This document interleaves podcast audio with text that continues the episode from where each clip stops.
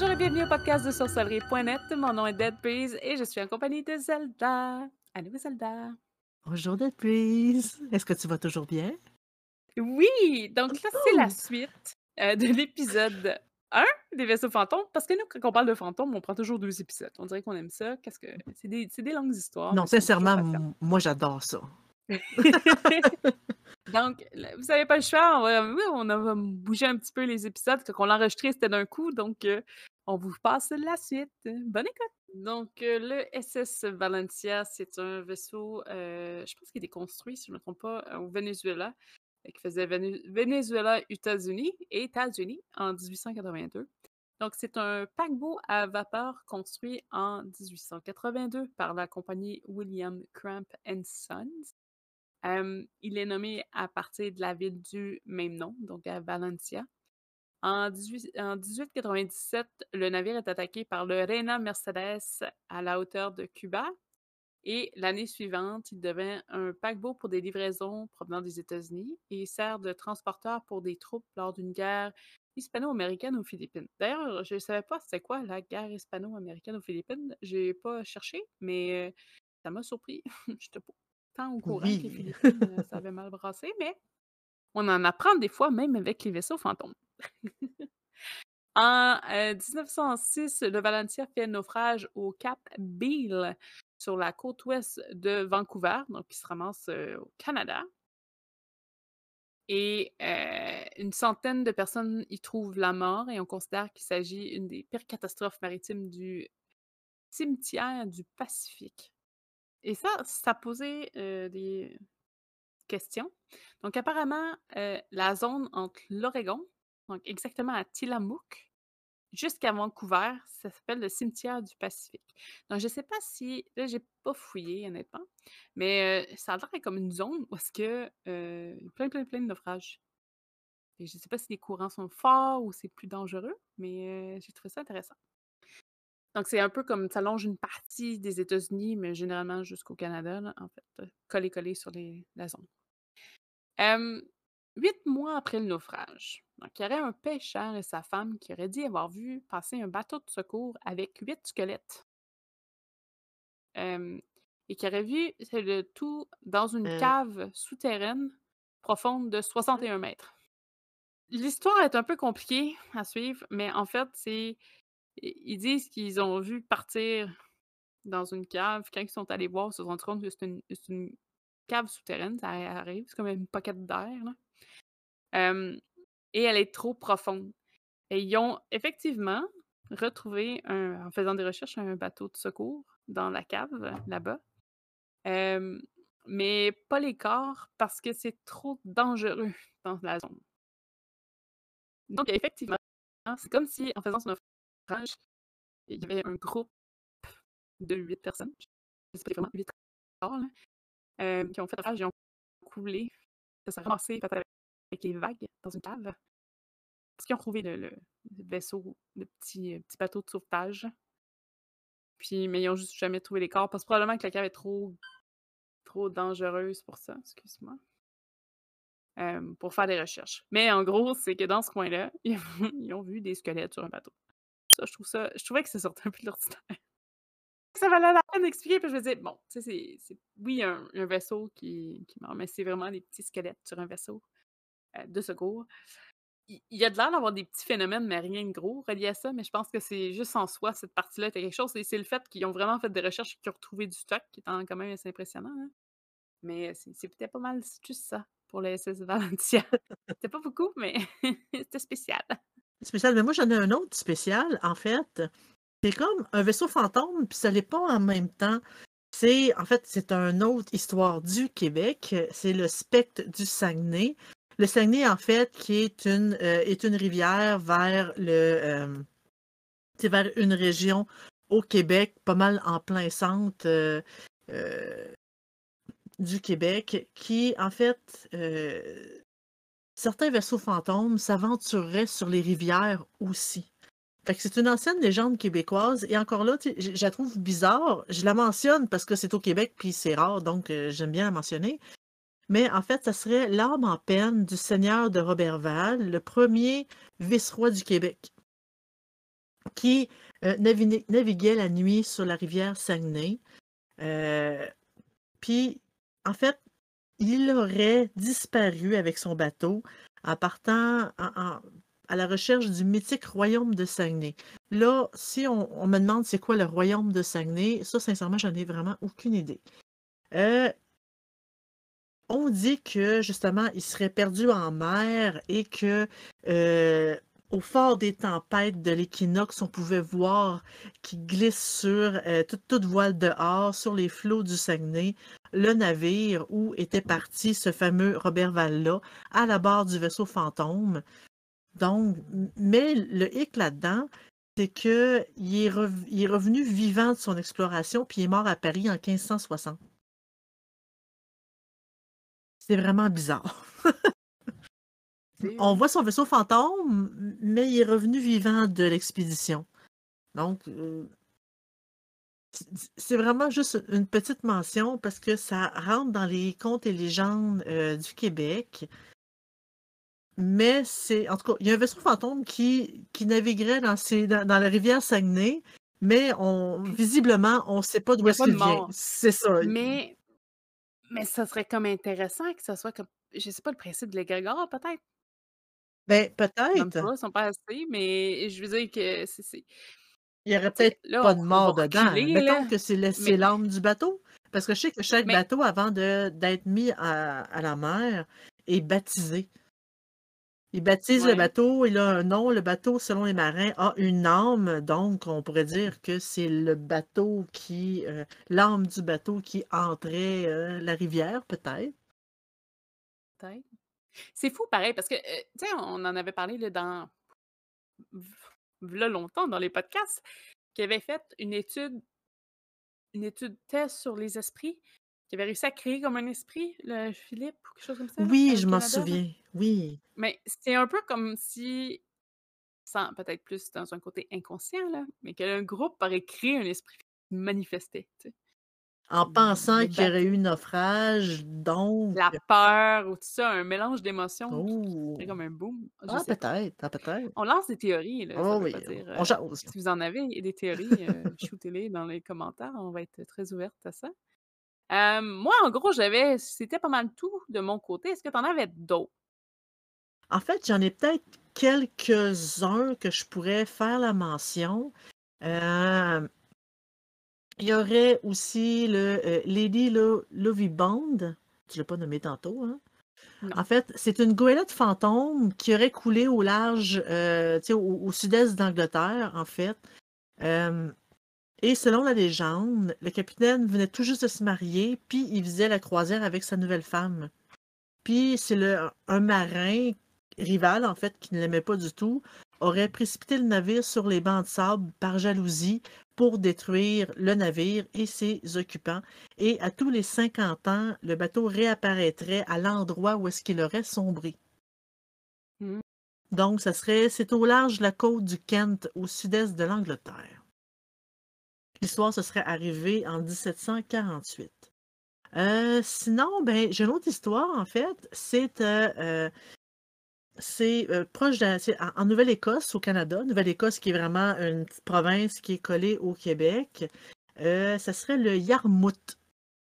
Que c'est Hmm. le Yarmouth. Il y a un beau nom. Il y a un beau nom, hein? Ah, ben, c'est peut-être moi qui le prononce pas comme il faut, mais. On sait pas. Probablement, probablement. Donc, le Yarmouth était un deux mâts de 200 tonnes qui aurait été construit dans les années 1800. Euh, son premier voyage euh, devait, c'était pour livrer une cargaison de poissons salés et de bois de charpente aux Antilles. Euh, donc, il y avait pas mal de personnes à son bord, dont le propriétaire, son épouse, euh, neuf hommes d'équipage. Et une lettre qui aurait été expédiée des, des Antilles mentionne que, bon, le bateau s'est rendu, puis qu'il serait de retour dans quelques semaines. Euh, il a été vainement attendu. Puis là, à un moment donné, on- ils sont comme devenus à l'évidence comme quoi que il a disparu en mer pendant son trajet de retour. Euh, c'est un an plus tard, il y a eu des témoins qui ont vu arriver le bateau, toute voile dehors dans le port, abaisser son mât et jeter l'ancre. Euh, voyant personne se manifester à bord, bref, tout était bien calme, puis il n'y avait plus rien. Quelques hommes sont approchés avec une barque, puis ils ont raconté avoir entendu le capitaine leur crier de rester à distance, puis le bateau a disparu de façon brusque. Paf, il n'y en a plus. Donc, euh, la nuit suivante, au même moment, un scénario exactement pareil se répète. Et il en fut de même pendant 60 ans. Et là, l'apparition devenant de plus en plus faible jusqu'à disparaître complètement en 1872. C'est assez intéressant. C'est euh, c'est c'est dommage qu'il apparaît plus parce que sincèrement, je pense que j'aurais été le voir celui-là.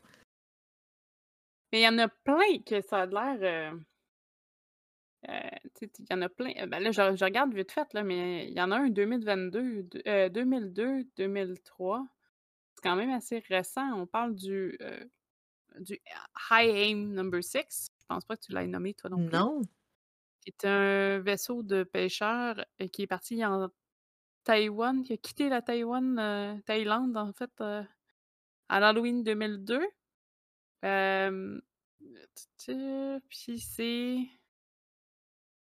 Euh, quand que la Navy australienne a passé à côté du vaisseau en janvier 2003, il y avait quelque chose qui était un peu bizarre. Euh, le, moteur était en pleine fonction, mais toutes les tanks à gaz, en fond, étaient vides. et les, des réservoirs auxiliaires aussi il était plein, mais intouché. il y avait des tonnes et des tonnes de thon qui avaient été gardés froids, mais il n'y avait aucun membre dans l'équipage de présent sur le vaisseau. Ah. Comme un vaisseau abandonné.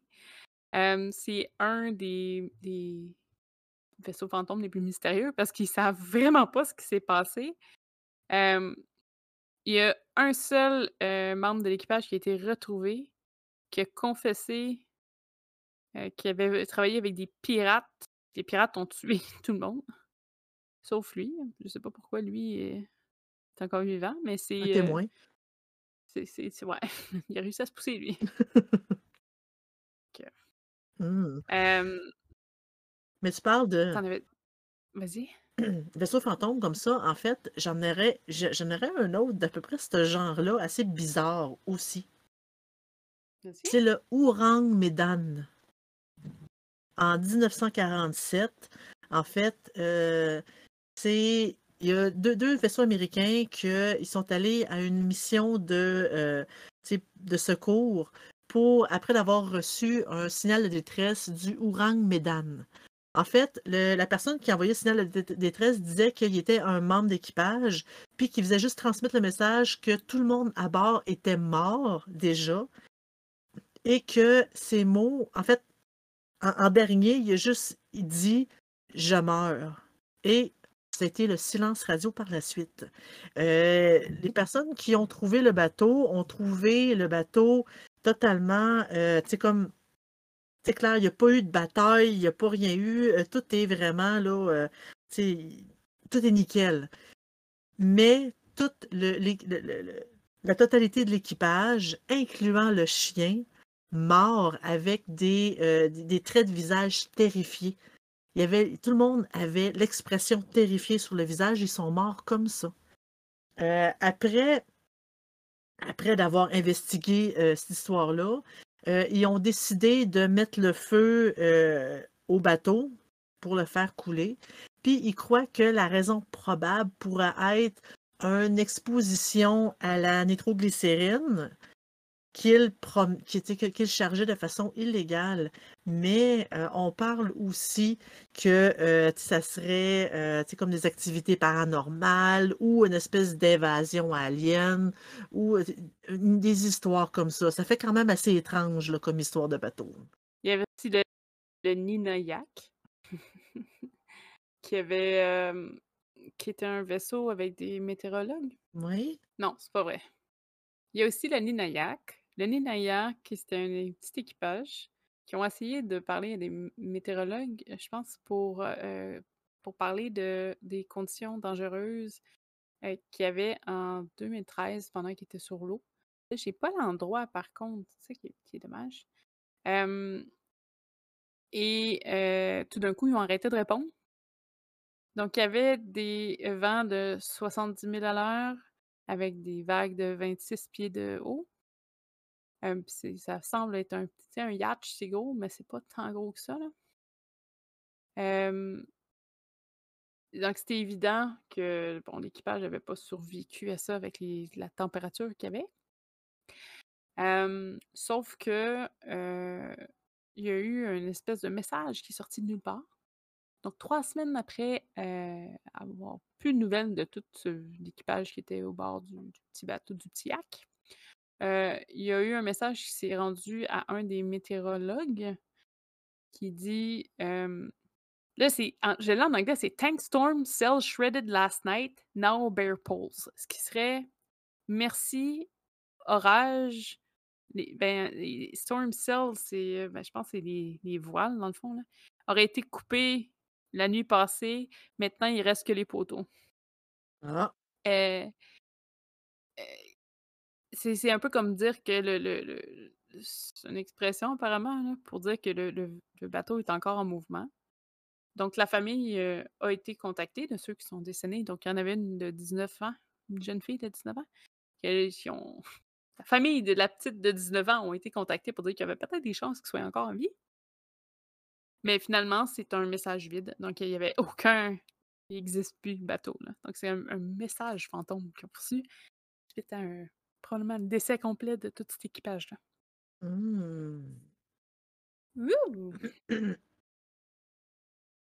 Mais En fait, T'en as-tu un autre? ben oui, j'en ai un autre de ce genre-là aussi. En fait, c'est au début des années 1920, euh, il y a eu, euh, en fait, ben, je dis au début des années 1920, c'est plus euh, 1920-1930, euh, il y a eu un bateau qui est resté pris dans les glaces proches de l'Alaska. C'est le Bay Chimo. Bay Chimo, oui. Euh, en fait, toutes les. euh, c'est le Hudson Bay Company qui possédait ce bateau-là. Euh, donc, ils ont abandonné le bateau parce qu'ils avaient comme plus d'espoir d'essayer de, sortir de là. Mais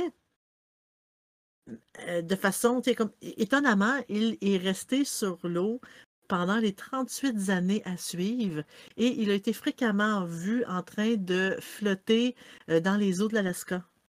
Euh, les conditions météorologiques ont toujours fait en sorte qu'il a été impossible à remonter euh, à bord. Mais depuis 1969, il a complètement disparu. On ne le retrouve plus. Il y a même quelques expéditions euh, qui ont été lancées pour essayer de retrouver ce fameux vaisseau fantôme-là. Là, il n'y avait vraiment personne à bord. C'est vraiment le vaisseau lui-même. Donc, est-ce qu'il a Mhm. finalement coulé? On ne le sait pas, mais regarde, il s'est promené quand même assez, euh, assez longtemps. Il y en a plein, plein, plein, plein, plein, plein, plein. Ah, Il y en a tellement, il y en a tellement, puis c'est tellement, euh, tu sais, il y en a vraiment beaucoup euh, de très, très, très intéressants. En 1955, les marchands du euh, vaisseau MV Joyita, je sais, je- je sais pas comment. Je pensais que c'était Jovita, mais ça a l'air Joy, comme le, le joie en anglais, Joyita. Elle était partie pour une, bon, une aventure de deux jours dans le sud, de, sud Pacifique. Et euh, il ne se rendra jamais à sa destination. Dans le fond, une équipe de, reche- ben, recherche ont ils ont tout tourné, ils n'ont rien trouvé. Et à peu près un mois plus tard, il y a un capitaine d'un autre vaisseau qui aurait trouvé le vaisseau à demi, à, demi coulé. Il n'y avait aucun signe des 25 passagers et l'investigation a été notée comme inexplicable.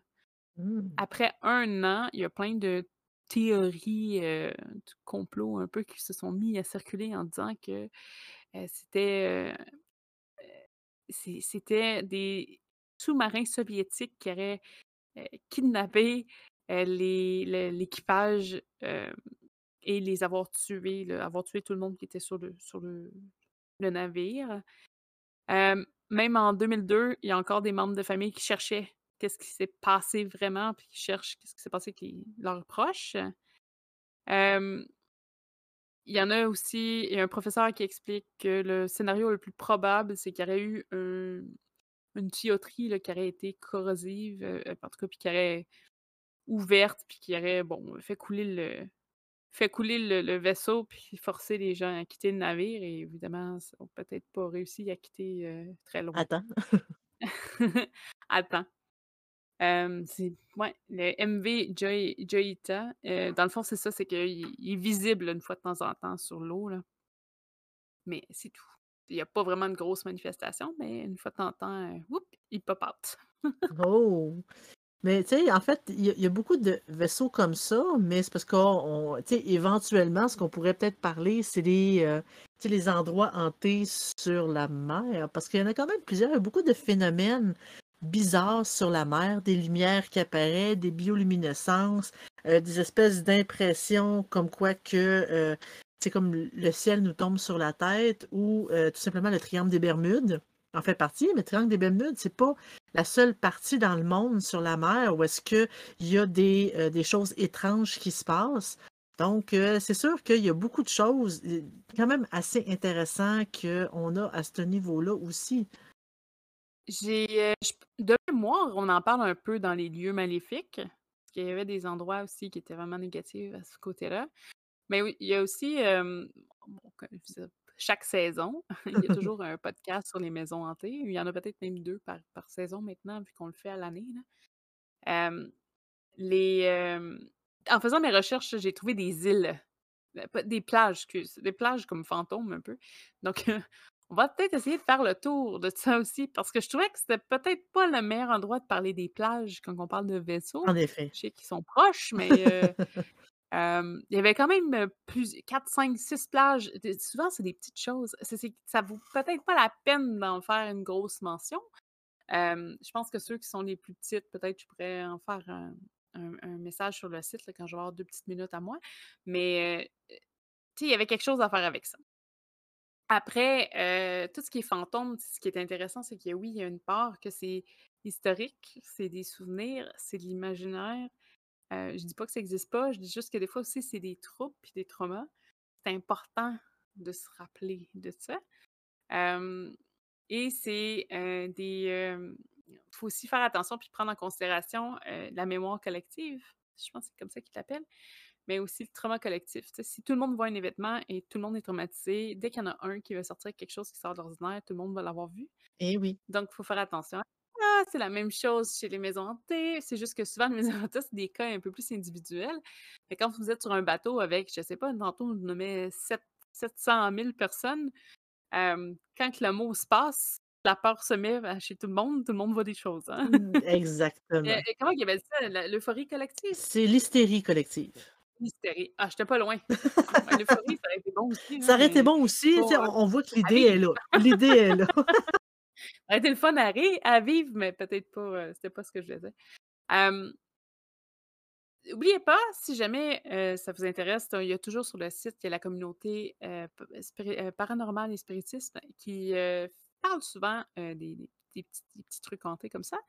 Euh, il y a une liste, peut-être pas à jour par contre, mais au moins ça peut vous donner une idée si jamais c'est des sujets qui vous intéressent. Il y a beaucoup de livres sur le sujet. Euh, la seule chose par contre, c'est qu'il y a beaucoup aussi de romans sur le sujet, donc c'est pas vraiment le même type d'historique. Euh, niveau film aussi, là, si vous aimez ça, vous avez du choix. A, on a le site pour vous renseigner. Vous pouvez venir écouter plein de nos podcasts à plusieurs endroits. Donc, sur Spotify, Apple Cast, Google Cast, nommez-les. Il, probablement qu'il y est. On a aussi les live streams chaque samedi, 8h30 le matin pour les heures au Québec. Ça revient à 2h30 en après-midi chez les Européens. On a aussi le Discord si vous voulez discuter en direct. On a une page Facebook si vous voulez être au, courant de ce qui se passe. Donc, vous pouvez vous renseigner partout. On vous encourage évidemment toutes questions. Vous pouvez les poser directement sur le site web. Vous pouvez toujours nous laisser des commentaires sur YouTube. Nous, on n'a pas besoin d'un gros, gros, gros, gros mouvement, mais avoir au moins des subscribers, si vous faites un petit pouce en l'air pour nous, ça nous donne un coup de pouce. C'est le cas de dire. Vous avez vous voulez nous encourager, vous avez toujours le Patreon qui vous offre des options pour nous aider. Donc, en fait, ça nous encourage, ça nous permet peut-être d'améliorer des choses ici et là. Donc, euh, c'est à votre discrétion. Oui, donc merci, merci beaucoup d'avoir été là. Ne manquez euh, absolument rien de ce qui va suivre. Il y a toujours des sujets de plus en plus intéressants qui vont apparaître. Donc, euh, un grand merci et bonne semaine. Bonne semaine.